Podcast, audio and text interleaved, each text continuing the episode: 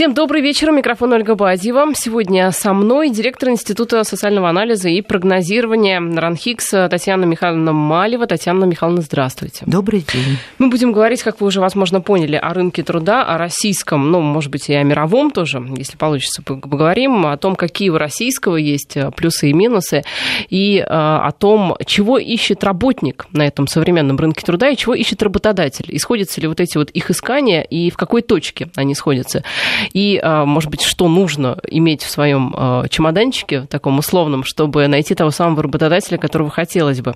Наши координаты, напомню, наш WhatsApp а, плюс 7 903 170 63 63, смс-портал плюс смс-портал 5533, в начале слова «Вести» писать не забывайте. Татьяна Михайловна, ну давайте начнем с общего. Российский рынок труда, что вообще там происходит? Потому что, ну, где-то года три назад, да, были активные увольнения, чуть ли не каждый третий работодатель кого-то, да, досократил. Вроде бы в прошлом году все устаканилось. Вот ваш взгляд. Вы знаете, э, российский рынок труда не случайно. В мире вообще говорят о том, что существует российская модель рынка труда. И она действительно особенная. Ее особенность, она сформировалась с самого начала. Вот э, мы на самом деле в этом году отмечаем э, столетие русских революций и забываем о том, что в этом году, собственно говоря, у нас еще есть один юбилей. Это четверть века существования в новых рыночных условиях. Этот трансформационный а, период начался в 1992 году, и вот 25 лет мы четверть века существуем в новой модели. А и почему вот, именно с 92 вы считаете? Потому что в 1992 году мы вошли в свободный рынок, и вот с точки зрения рынка труда, угу. рынка труда мы впервые, в общем, отказались от... Э, произошло отказ от гарантии занятости, да, и, по сути от дела... От распределения, да, условно От говоря. распределения, угу. да. Нет, у нас до этого даже понятия безработицы не было. Обращаю внимание, Официального что... или вообще? Официального и вообще у нас не было... Были же... Да за что Бродского-то осудили? За тунеядство, да? Тунеядство, но не за безработицу. Вот сейчас его бы не, не смогли освободить, потому что э, заниматься или не заниматься трудом сейчас добровольный выбор любого человека. А в той парадигме же, как была или полная занятость. Да, я напоминаю, что э, сначала была парадигма полной занятости, потом вот в, пере, в период перестройки, когда все уже начали понимать, что что-то тут не то, что-то тут не так. И на самом деле я, э, конечно, преувеличиваю, у нас никогда не было стопроцентной полной занятости. Все понимали, что есть незанятые люди и так далее. Появился другой термин – эффективная занятость, эффективная занятость. А вот понятие безработицы к нам пришло в 1992 году, когда, можно сказать, рынок на нас э, обрушился. И вообще самый первый рыночный закон это был закон о занятости, закон 1991 года, где признавалось, что в новых экономических реалиях существует безработица, и что государство имеет такие-то, такие-то обязательства по отношению к работникам, которые э, не нашли работу, не могут работать и становятся безработными. Так вот, возвращаясь к российской модели э, рынка труда, чем характерна вот эта особенность? Вот с самого начала российский рынок труда повел себя не как все. Но вот это, все... в общем, неудивительно, да? Вы знаете, для, для, для меня вот, и для очень многих моих коллег, которые и тогда анализировали, это было удивительно, потому что а, рыночные законы вообще были несколько иные. Рыночные законы говорят о том, что если происходят экономические кризисы, ну, например, такие, которые а, мощные а, снижения ВВП, то э, абсолютное большинство рынков труда в мире реагируют как? А, реагируют тем, что заработная плата не изменяется, она остается такой, как она была, а рынки труда приспосабливаются к экономическому кризису через численность занятых, через высвобождение, через безработицу. Угу. Поэтому экономический кризис в западных рыночных экономиках – это прежде всего риски безработицы. И вы редко когда услышите, что произошел обвал заработных плат. Так, а что у нас было? А у нас было ровно наоборот у нас э, на всех этапах экономического цикла, вот у нас была масса кризисов, э, не очень много межкризисных периодов, но у нас, э, у нас колебания занятости и безработицы очень незначительные. Но за любой кризис российский рынок труда расплачивается заработной платой. И, собственно говоря, мы уже проверили эту модель. Смотрите, сколько кризисов у нас было. 90-е э, годы – это трансформационный кризис, да, почти шел. Дальше у нас был кризис 98 года, финансово-валютный угу. кризис. Затем у нас был кризис 2008-2010 да, да, года. Да. Это как реакция на мировой экономический кризис. Ну и сейчас собственный вот такой кризис. Четыре кризиса. И все четыре раза мы видели одно и то же мы видели, что у нас не, не происходит обвала безработицы, но если мы возьмем статистические э, показатели, мы увидим, что каждый раз мы платили за кризис снижением заработной Вы имеете в виду снижение зарплаты э, в номинальных, условно говоря, деньгах, либо снижение за счет того, что просто девальвируется нацвалюта? Ну и так, и так. Но чаще всего реальная заработная То плата. Есть, вот, значит, было условно 60, или девальвация, или большая инфляция. Поэтому, когда мы пересчитываем Э, с учетом инфляции мы получаем реальную. Но есть кризисы, когда она происходила, э, происходит и номинальное падение заработной платы. И вот в том числе в 2015 году у нас шло и номинальное снижение в ряде отраслей. Просто у людей там на 5-7% снижались заработные платы. Поэтому, да, у нас бывают э, периоды, когда ну, идет некоторое высвобождение, но, видите, мы не очень точно помним, когда это было, не очень точно помним, в каких отраслях было. Вот само понятие обвальной безработицы для российского рынка труда не свойственно. А почему мы пошли по такому странному пути? Может, он лучше? Вот это хороший вопрос. Э, собственно говоря, и экономисты э, по этому поводу спорят. Потому что у любой модели, вот у западной и у российской модели есть свои плюсы и минусы. Вот э, плюсы вот такой российской модели, э, рыночной трудовой модели, они же очевидны тоже, да, что если нет обвального э, роста безработицы, это содействует сохранению социальной стабильности. Потом я обращаю внимание, хоть низкая заработная плата, но низкая заработная плата в любом случае выше, чем пособие по безработице или же вообще полная полное отсутствие и пособия. То есть мы э, избегаем лавинообразного роста бедности работающего населения, которого одночасье может лишиться э, лишиться работы. А, но э, можем ли мы сказать, что ура, мы нашли вот такую панацею да, от кризисов? Нет, мы должны видеть, что мы за вот эту российскую модель рынка труда платим и негативную цену. Потому что... Какую? Объясняю. Ну, уровень жизни падает, это понятно, да, но зато как бы у ну, всех э, понемножку падает. Нет замечу, слишком бедных. Да, но замечу, мы заменили вот э, бедность безработных, а это традиционный отряд бедных, вот если мы начнем анализировать, кто бедные в той или иной стране, это в первую очередь э, безработные. Вот у нас мало безработных, поэтому не безработные составляют главную группу риска среди бедных. Но мы ее заменили и у нас появилось, вот к нашему, э, с прискорбием можно сказать, что одной из таких нетипичных э, групп бедности, а для нас она типичная, и это группа бедности, которая, которая называется работающие бедные. То есть у нас почти 5 миллионов людей получают заработную плату ниже прожиточного минимума. Сколько, кстати, сейчас прожиточный минимум? Ну, порядка 10, угу. 10 тысяч. Меньше вот, 10 тысяч. Да, и вот почти 5 миллионов – это очень значительная сумма. Да? Это кризис так повлиял или так и было? Нет, Ведь вы знаете, нет, сколько нет. вот профессий, которые достойные очень, но, к сожалению, оплачиваются какими-то копейками. Нет, кто, вот именно поэтому я и говорю, что это определенная расплата всего рынка туда, то есть на всех этапах у нас всегда была высокая доля низкооплачиваемых работников.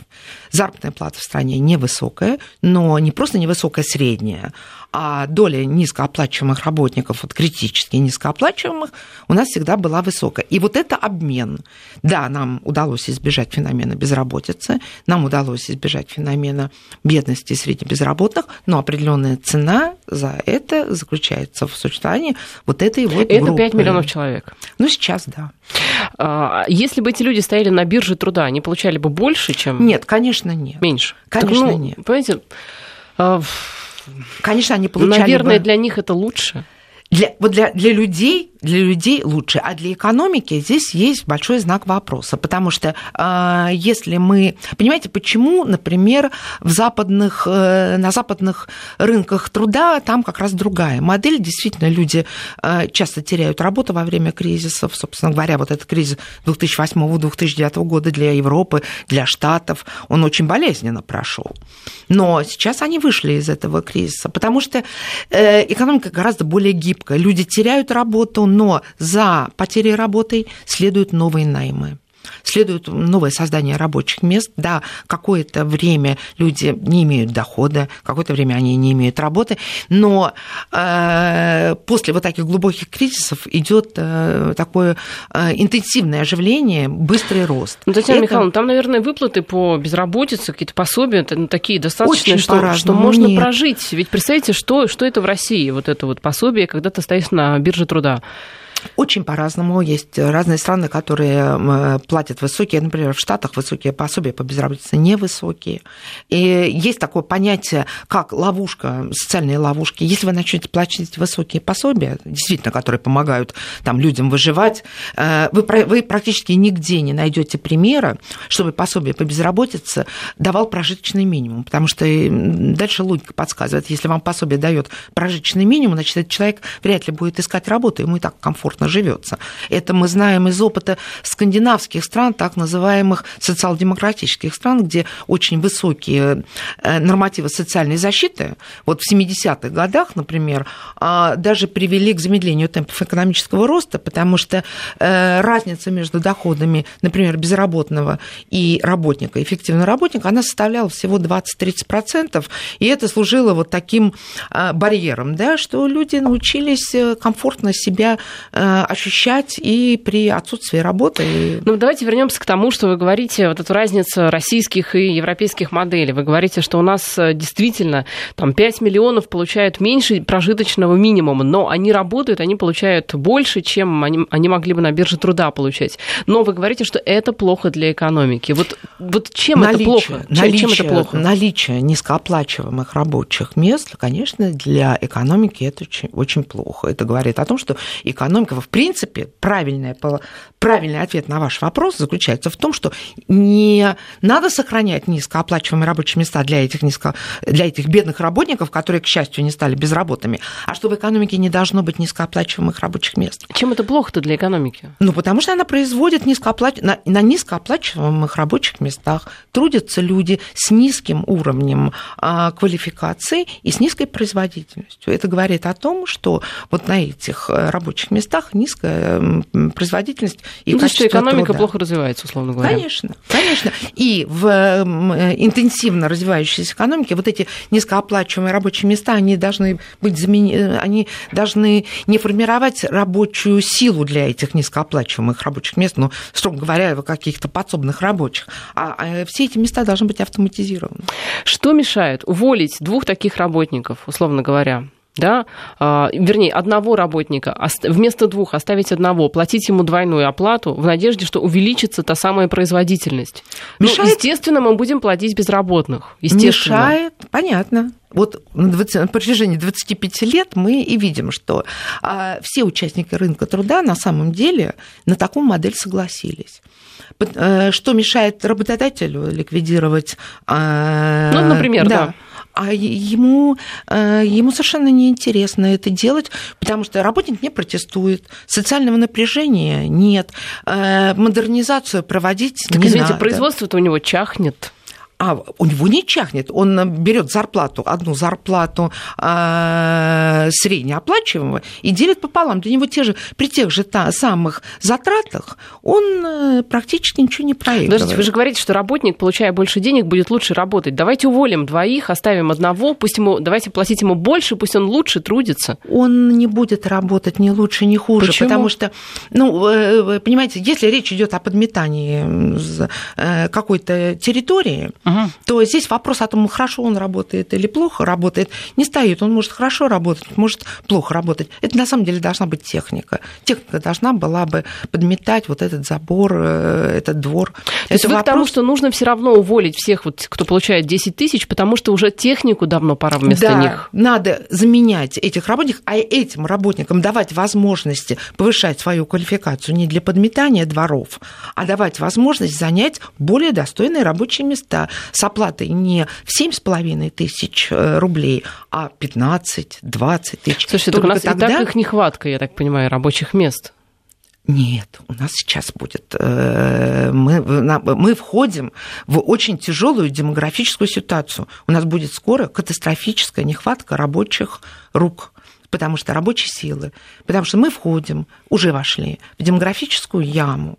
И до 30-х э, годов мы на рынке труда, вот экономически активное население в э, возрасте экономической активности, это 15-72 года вот во всем мире, это такой стандарт для определения экономической активности, мы потеряем 10 миллионов человек. Вот что такое 10 миллионов человек? Это ну, полностью население Греции. Угу. Это огромная убыль. Вот такая демографическая волна. Нет, Поэтому... но есть э, наши братья из солнечных республик. Если что вдруг, опыт есть? 10 миллионов людей мы не найдем. Это первое. Второе. Э, опять же, к тому вопросу, который мы с вами уже обсуждали э, те ребята, они не той квалификации, которые нам нужны. Мы будем терять инженеров, технологов, а, лиц, в общем, с довольно высоким уровнем образования. Вот здесь мы как раз причине. подходим а к... нам приедут грузчики. Вот здесь мы как раз подходим к тому срезу вообще а, рынка труда российского, а, который вообще, чтобы понять, а кто вообще присутствует на, это, на этом рынке, кого не хватает, кто остро необходимо, кого переизбыток, вот чтобы это... действительно, да, вот вы говорите, у нас будет яма, да, демографическая, но, может быть, будет не хватать неквалифицированной рабочей силы, которую мы легко можем заменить либо той же робототехникой, либо теми же приезжими. О ком речь? Или если речь о врачах, каких-то там инженерах, это действительно надо бить в колокола? Абсолютно правильная постановка вопроса, потому что в данном случае, вообще, когда мы говорим об эффективном рынке труда, это редко бывает вопрос количества, это э, чаще всего вопрос качества, структуры.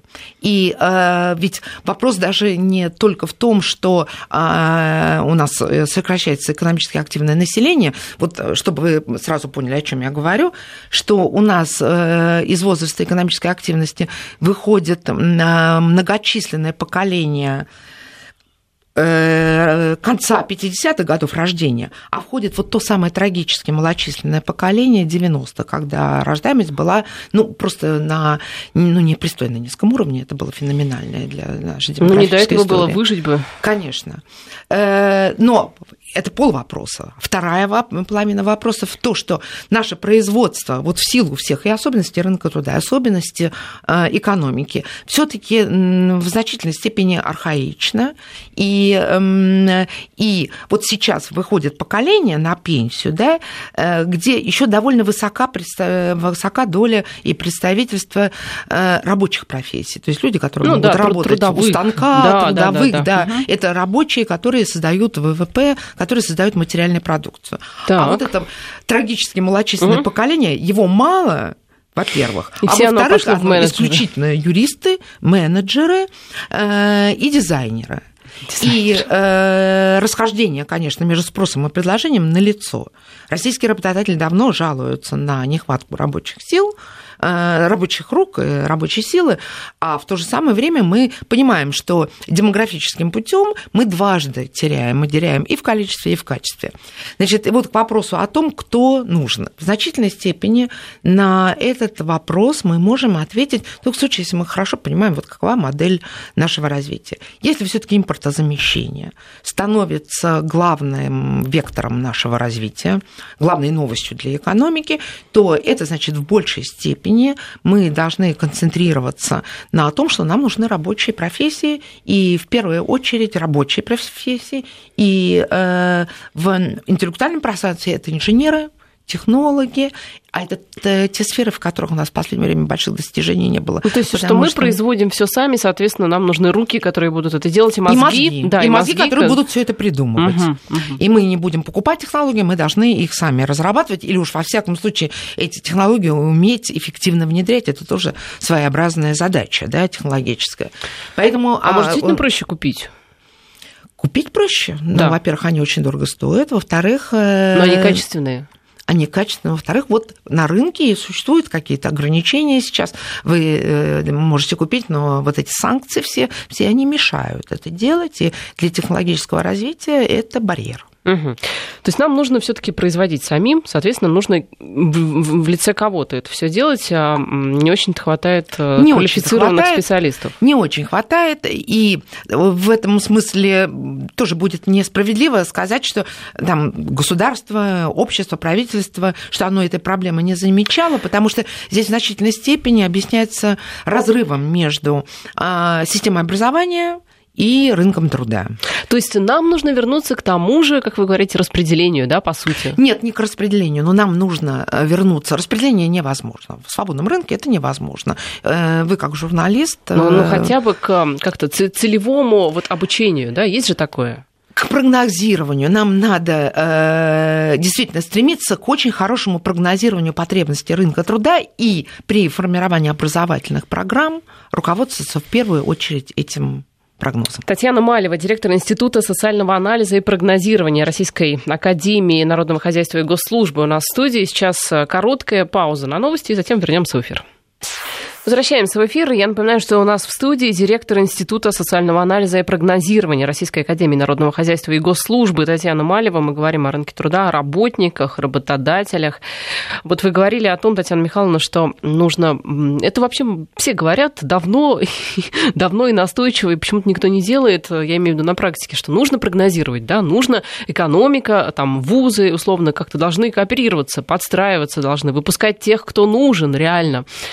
Но, в общем, ВОЗ и не там. Так вот вопрос у нас из Москвы на смс-портал 5533. Физики умеют рассчитывать ядерный взрыв. Синоптики погоду вплоть до метра. Неужели социологи-экономисты слабаки? Так, ну, рассчитайте, условно говоря, кто нужен, сколько их нужно.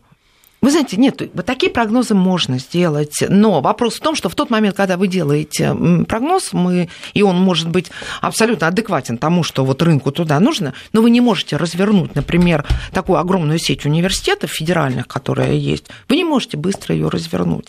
Вопрос, э, видимо, заключается в том, что надо иметь такую систему, вот как она могла бы гибко реагировать. Э, мы же хотим не просто быстро перенастраиваться и иметь какое-то образование, мы хотим хорошее образование. Желательно. Желательно, да. Наверное, правильно было бы то, что не надо трогать фундаментальное образование, наоборот, надо улучшать все время фундаментальное образование. А вот прикладную часть, то, что должно было выноситься вот в э, магистратуру, да, и так далее, вот она должна быть гибкая. И за два года, согласитесь, быстрее можно среагировать а, на потребности рынка труда, быстро сформировать такую магистрскую программу, которая могла бы... Ну, извините, а... медика из экономиста не сделаешь, так ведь? То есть, если ну... ты уже пошел в мед с первого курса, курса, то уже это, там неважно Это какая. верно, но замечу, да. что вот экономисты в свое время, э, экономисты-менеджеры, это очень гибкая а, это группа, да, которая, которая любит получать второе образование и умеет. Из дизайнера экономиста тоже не сделаешь. Вот вы говорите, кто у нас там, да? Юристы, менеджеры, дизайнеры, вот эти вот Но получить второе образование и э, на ровном месте не сделаешь. Но во всем мире это тоже начинает... Э, почему вот в мире такая же проблема в мире тоже так существует? Второе, второе высшее это за собственные денежки. И в том числе. Ну, Но вот. можно сделать и другое. Можно найти а, какую-то поддержку в а, благотворительных фондах у работодателя. Вот если работодатель говорит, что мне не хватает вот такие-то рабочие э, руки, то, эм, э, то как раз вот может быть, наоборот, поддержка получить э, второе образование, дать людям, которые что уже поддержка? имеют... А кто деньги-то будет давать? Ну почему? Понять? Есть же потанинские стипендии, есть же стипендии. Э, работодатель тоже должен обладать обладать. Ну, то есть он некоторые... сам должен еще и профинансировать образование. Если он заинтересован в высокопроизводительной и в высокоэффективной рабочей силе, вообще-то должен. Давайте я вам зачитаю смс от работодателя. Очень показательно, мне кажется, большинство таких. Я сам работодатель, пишет Денис из Нижнего Новгорода. Да не будет у меня сотрудник работать в два раза лучше. А про технику я вообще молчу. Вы знаете, сколько стоит автоматизация производства? А нам правительство сказало, деньги в экономику не дадим, инфляция. Слов нет, обескровили экономику в доску уже.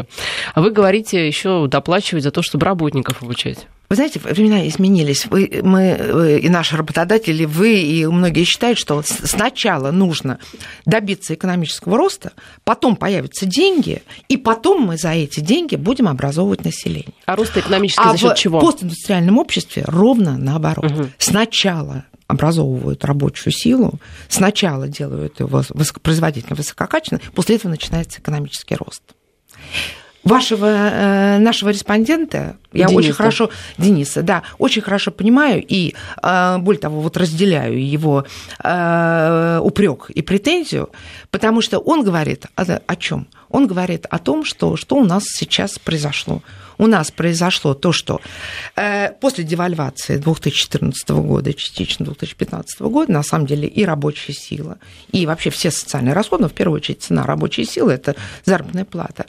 а по паритету покупательной способности в соотношении с другими валютами она резко подешевела.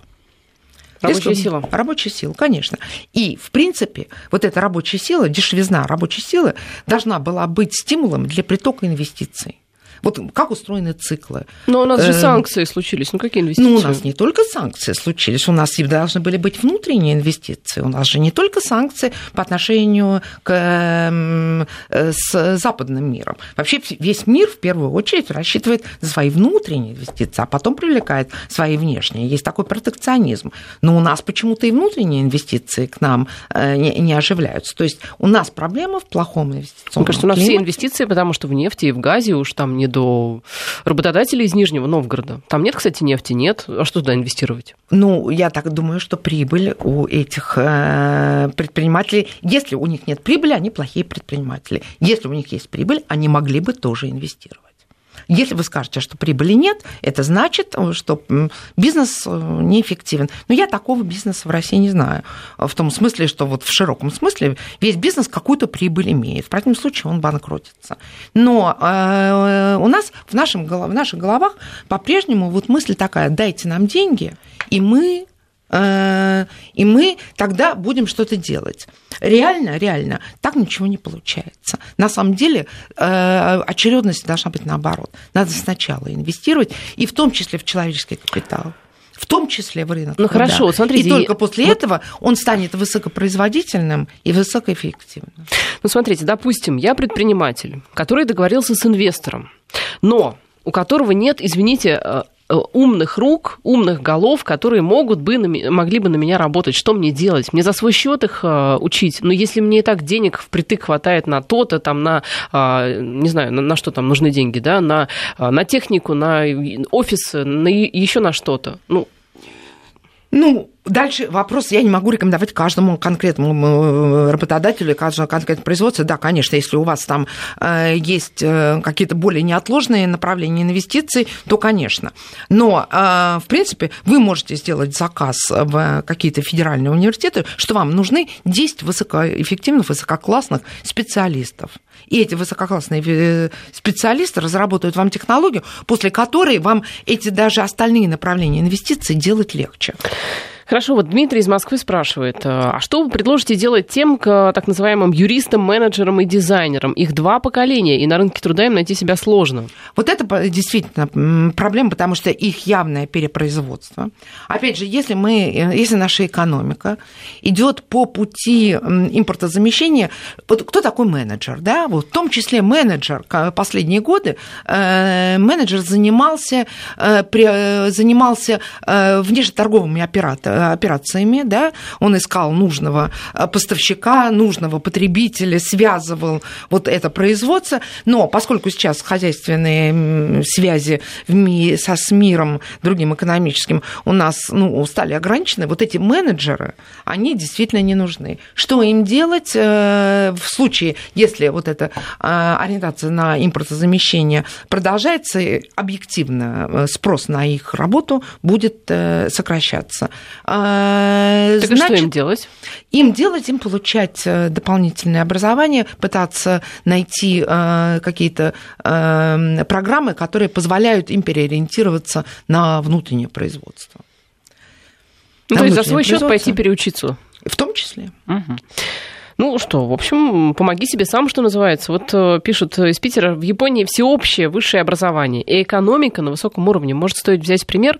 Здесь, на самом деле, очень важный вопрос по поводу высшего образования, по поводу экономики, по поводу э, оплачиваемости ваших затрат на это высшее образование. Скажите, смотрят ли сейчас работодатели на э, диплом на то, что у вас есть высшее образование. И здесь вот что важный вопрос. Действительно ли высшее образование гарантирует работодателю уровень некий квалификации сотрудника?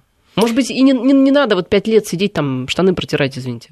Может, надо три года пойти, а, а, отучиться и не знаю, куда там дальше. Ну, приблизительно так вот и делают. Приблизительно так и делают, потому что на самом деле, а, отвечая опять же нашему слушателю, у нас тоже, э, у нас тоже достаточно высокий уровень высшего образования. Скоро можно будет считать, что всеобщий. У нас уже 95% выпускников школ – ориентированы на получение высшего образования. И самое интересное... Только разница что... совершенно не чувствуется. Вот Абсолютно. Вот, я к тому, что... метро, да, например, вот эти Я вот к тому, что э, показатели доступности образования не являются характеристикой качества этого образования. И вот ваш вопрос, э, что ведь на самом деле российский рынок, да, вот в силу своей архаичности, в силу того, что работодатель согласен на низкоквалифицированную рабочую силу, на самом деле работает не фактор хорошего высшего образования, а работает фактор просто наличие высшего образования. Вот если диплом о высшем образовании есть, это и есть пропуск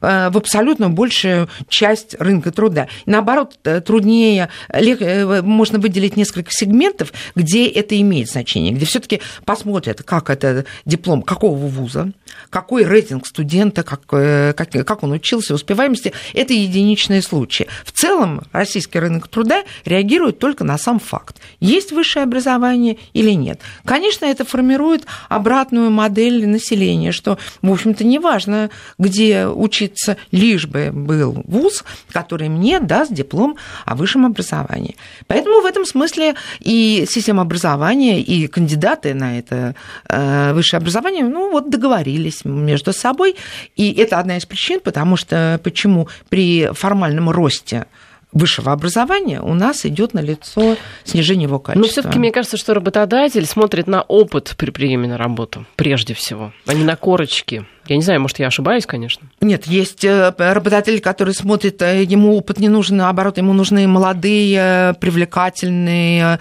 э, там, внешние данные и так далее. Ему даже этот опыт совершенно и не нужен. Это первое. Второе, опыт, опыт, да, конечно, он имеет значение, ну а как вы убедитесь в этом опыте? Мы, вы, если приносите свою трудовую книжку, у нас, к сожалению, например, плохо развита система рекомендательных писем. Вот Нет, ну есть как бы какие-то работы, если вы тот же дизайнер, да, вы можете свои работы принести. У нас сейчас пауза, э, о погоде расскажем, затем вернемся в эфир. Мы возвращаемся в эфир. Я напоминаю, что у нас в студии директор Института социального анализа и прогнозирования Российской Академии Народного Хозяйства и Госслужбы Татьяна Малева. Говорим о рынке труда. Татьяна Михайловна, э, вот говорили о том, э, ну, ну, нужно ли высшее образование, и слушатель пишет из Екатеринбурга, он э, причем начальник подразделения IT в банке. Без высшего образования сотрудников стараюсь не брать. Многолетний опыт показал, кто пять лет проучился и диплом защитить не смог, работать самостоятельно и в коллективе не способен способен, не вписывается. Абсолютно понятно. Если речь идет об IT-секторе, это как раз э, тот самый сектор, который в значительной степени и является признаком вот постиндустриального общества, о котором я говорила, где образование будет иметь не э, желательную, а обязательную роль вот э, именно в этих секторах, которые производят услуги, в первую очередь информационные услуги, да, там э, и образование, и квалификация, о чем вы, собственно, говорите, потому что квалификация – это не только образование, это опыт и компетен... вот компетентность, она формируется на основании образования и опыта работы. Да, конечно. Но тот же самый IT-сектор будет довольно э, быстро стремиться, там настолько высокая ротация знаний, что ему одновременно нужна будет молодежь, которая владеет уже новыми программными продуктами, новыми навыками. Поэтому э, скорее в IT-секторе возникает вопрос, а могут ли там работать люди э, с, ну, например, предпенсионных и пенсионных возрастов?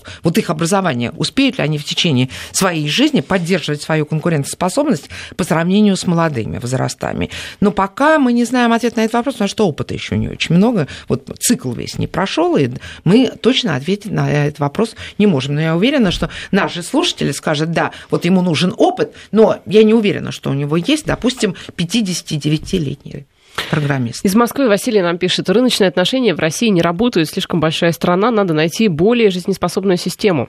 А вы согласны, что рыночные вообще отношения в России не работают? Ну, у нас просто все работает наполовину. А почему? И в этом смысле слушатель прав. Слишком большая страна. Мы всегда считали, что это огромное преимущество. Огромная Слушайте, Америка тоже большая, Китай далее. тоже большая страна. Но в нашем случае мы видим, мы уже должны осознавать, что это одновременно целый ряд ограничений. Вот такие огромные пространства. Это какая же инфраструктура должна быть? Причем и социальная, и информационная, и технологическая. А, что мы до конца свою страну даже не освоили. Я не очень давно была вот на Дальневосточном а, форуме. Конечно, лететь лететь 9 часов, и такая разница в инфраструктурных возможностях Центральной России и Дальнего Востока, она совершенно очевидна. И ждать, что Дальний Восток станет экономически благополучной территорией, очень сложно сразу, хотя именно туда сейчас Почему? идут инвестиции. А, ну, потому что вот качество, э, качество этой инфраструктуры. Может, вот там оно... Олимпиаду провести какую-нибудь? Э, да дело не в этом. И у них э, сложные, у них сложные связи. Вот для того, чтобы быстро доставить их продукцию в центральную Россию, уже не получается. Так не надо в эм, центральную Россию, в Японию надо, в Китай. Зачем? В Японию, в Китай. Но обращаю ваше внимание, что вот те инвестиции, которые идут на Дальний Восток, и о чем, собственно, шла речь на Дальневосточном форуме, что меня глубоко потрясло, как э, вот социального экономиста и, что называется, трудового экономиста, что надо радоваться, когда идут контракты контракты, инвестиции, и только э, в путем вот моей глубокой экспертизы выяснила, что вот те э, проекты, которые предлагают китайцы, они где-то там на 121 странице стоит условие, что на 121 странице, что будут использованы китайские комплектующие, китайское оборудование, китайские технологии и будут заняты китайские рабочие. Какая экспансия прям, посмотрите. А. Молодцы китайцы. Да. Своих в обиду не и дают. И что получается, да. что мы, мы воспринимаем эти проекты как великое благо для Дальнего Востока, для всей страны, но тем не менее, да, мы получим в конечном итоге какой-то объект, ну, допустим, мост или, допустим, какой-то бизнес-центр. Мы получаем этот объект, но является ли такая инвестиция для нас желательной и служит ли она э, фактором экономического роста? Да я сомневаюсь. Вот почему, когда нас спрашивают, а почему заработная плата не растет, даже несмотря на то, что инвестиции туда приходят, я отвечаю, потому что это заработная плата китайских рабочих. А вот, кстати, по поводу зарплаты. Из Петербурга спрашивают, а почему в России катастрофически низкий уровень зарплаты? Какая главная причина, по-вашему? Ну, вот мы частично уже начали об этом говорить. Э, Ведь, знаете, я не знаю, мне кажется, только в России врач получает так мало. Воспитатель получает так мало, учитель получает так мало. Я могу ошибаться, конечно.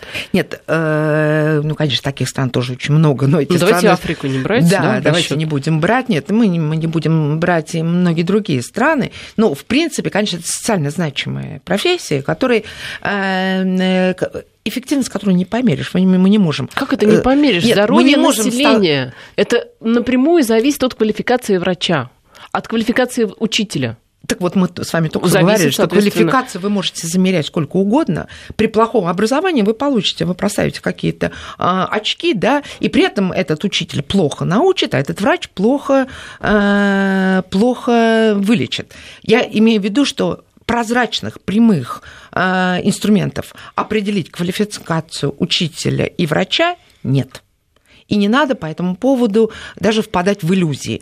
Вот сколько раз по этому поводу пытались какие-то искусственные показатели э, вводить. Например, время, которое затрачивает врач на обслуживание Ой, ну одного пациента. Бред. Конечно, бред. А количество лекарств, которые можно выписать на одного пациента, тоже бред. Тоже бред. Э, учитель, сколько а он часов проведет. Правильный ли диагноз? Это, знаете, у каждого врача свой диагноз. В общем, да, докажи, попробуй, что твой правильный. Конечно. Но, ну хорошо, да, но, давайте к что вы вернемся. абсолютно э, правильно правильно говорите о том, что у меня нет, есть, например, сомнений, что это должны быть высокооплачиваемые а, работы, потому что мы всегда знаем, кстати, что учителя во всем мире не являются э, высокооплачиваемой группой. Уч... У вас сомнения есть, что надо платить много учителям? Нет, у меня нет? есть сомнение, что это должно быть высокооплачиваемой.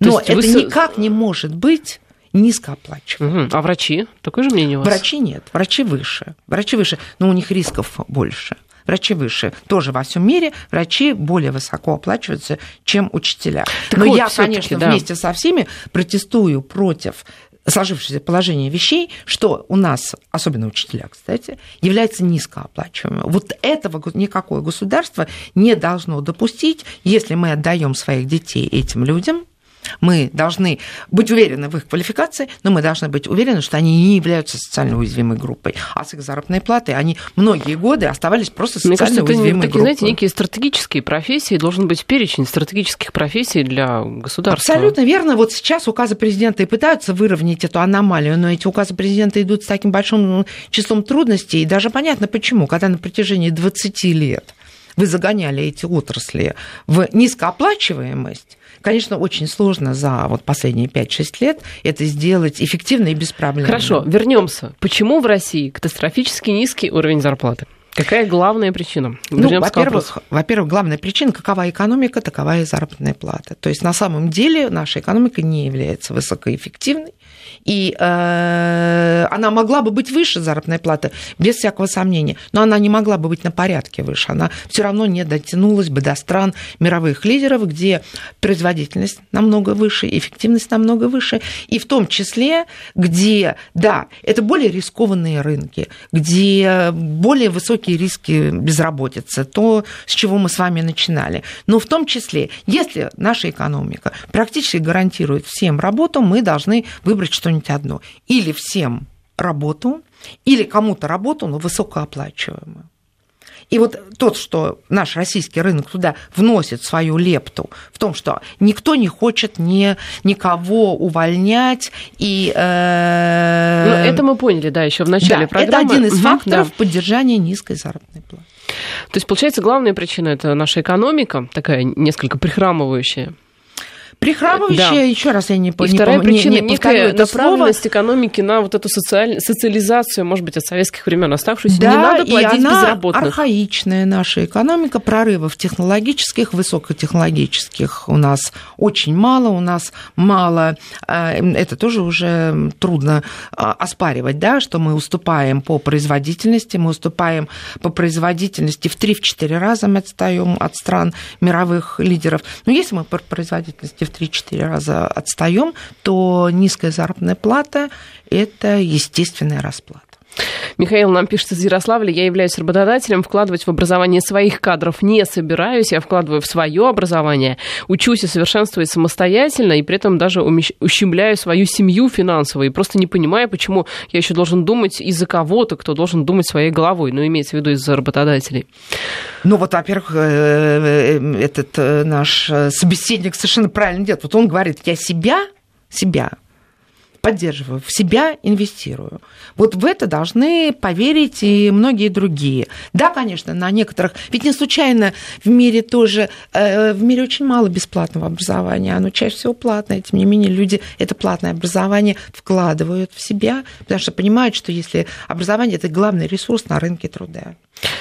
А представляете, вот каково сейчас начинающим врачам, да, вкладывать в себя такие огромные э, ну, деньги, ладно, здоровье это, свое врачи, Именно врачи чтобы это потом, делают, они прекрасно потом... понимают, что мы же с вами поговорили о многом, кроме одного, что мы не сказали, что российский рынок туда не настолько печален, как мы сами нарисовали. Существует огромный сегмент неформального рынка труда. Вот, видимо, И врачи, да, эта тема наша как следует, э, очень хорошо это поняли. Очень многие врачи, несмотря на то, что учиться очень тяжело, очень дорого и так далее, далее. Вы знаете, какой конкурс, в высокий конкурс медицинские Но. вузы, потому что, э, ну, ну, называя это вот таким молодежным сленгом, именно врачи отбить вот эти свои затраты на образование, потом очень часто именно это является мотивом. Здоровье, почему... в общем, всем врачам и учителям, конечно и нам же. тоже, да, и нам ними. тоже. Спасибо, я благодарю нашего гостя, директора Института социального анализа и прогнозирования Российской Академии Народного Хозяйства и Госслужбы Татьяна Малева была в студии. Спасибо.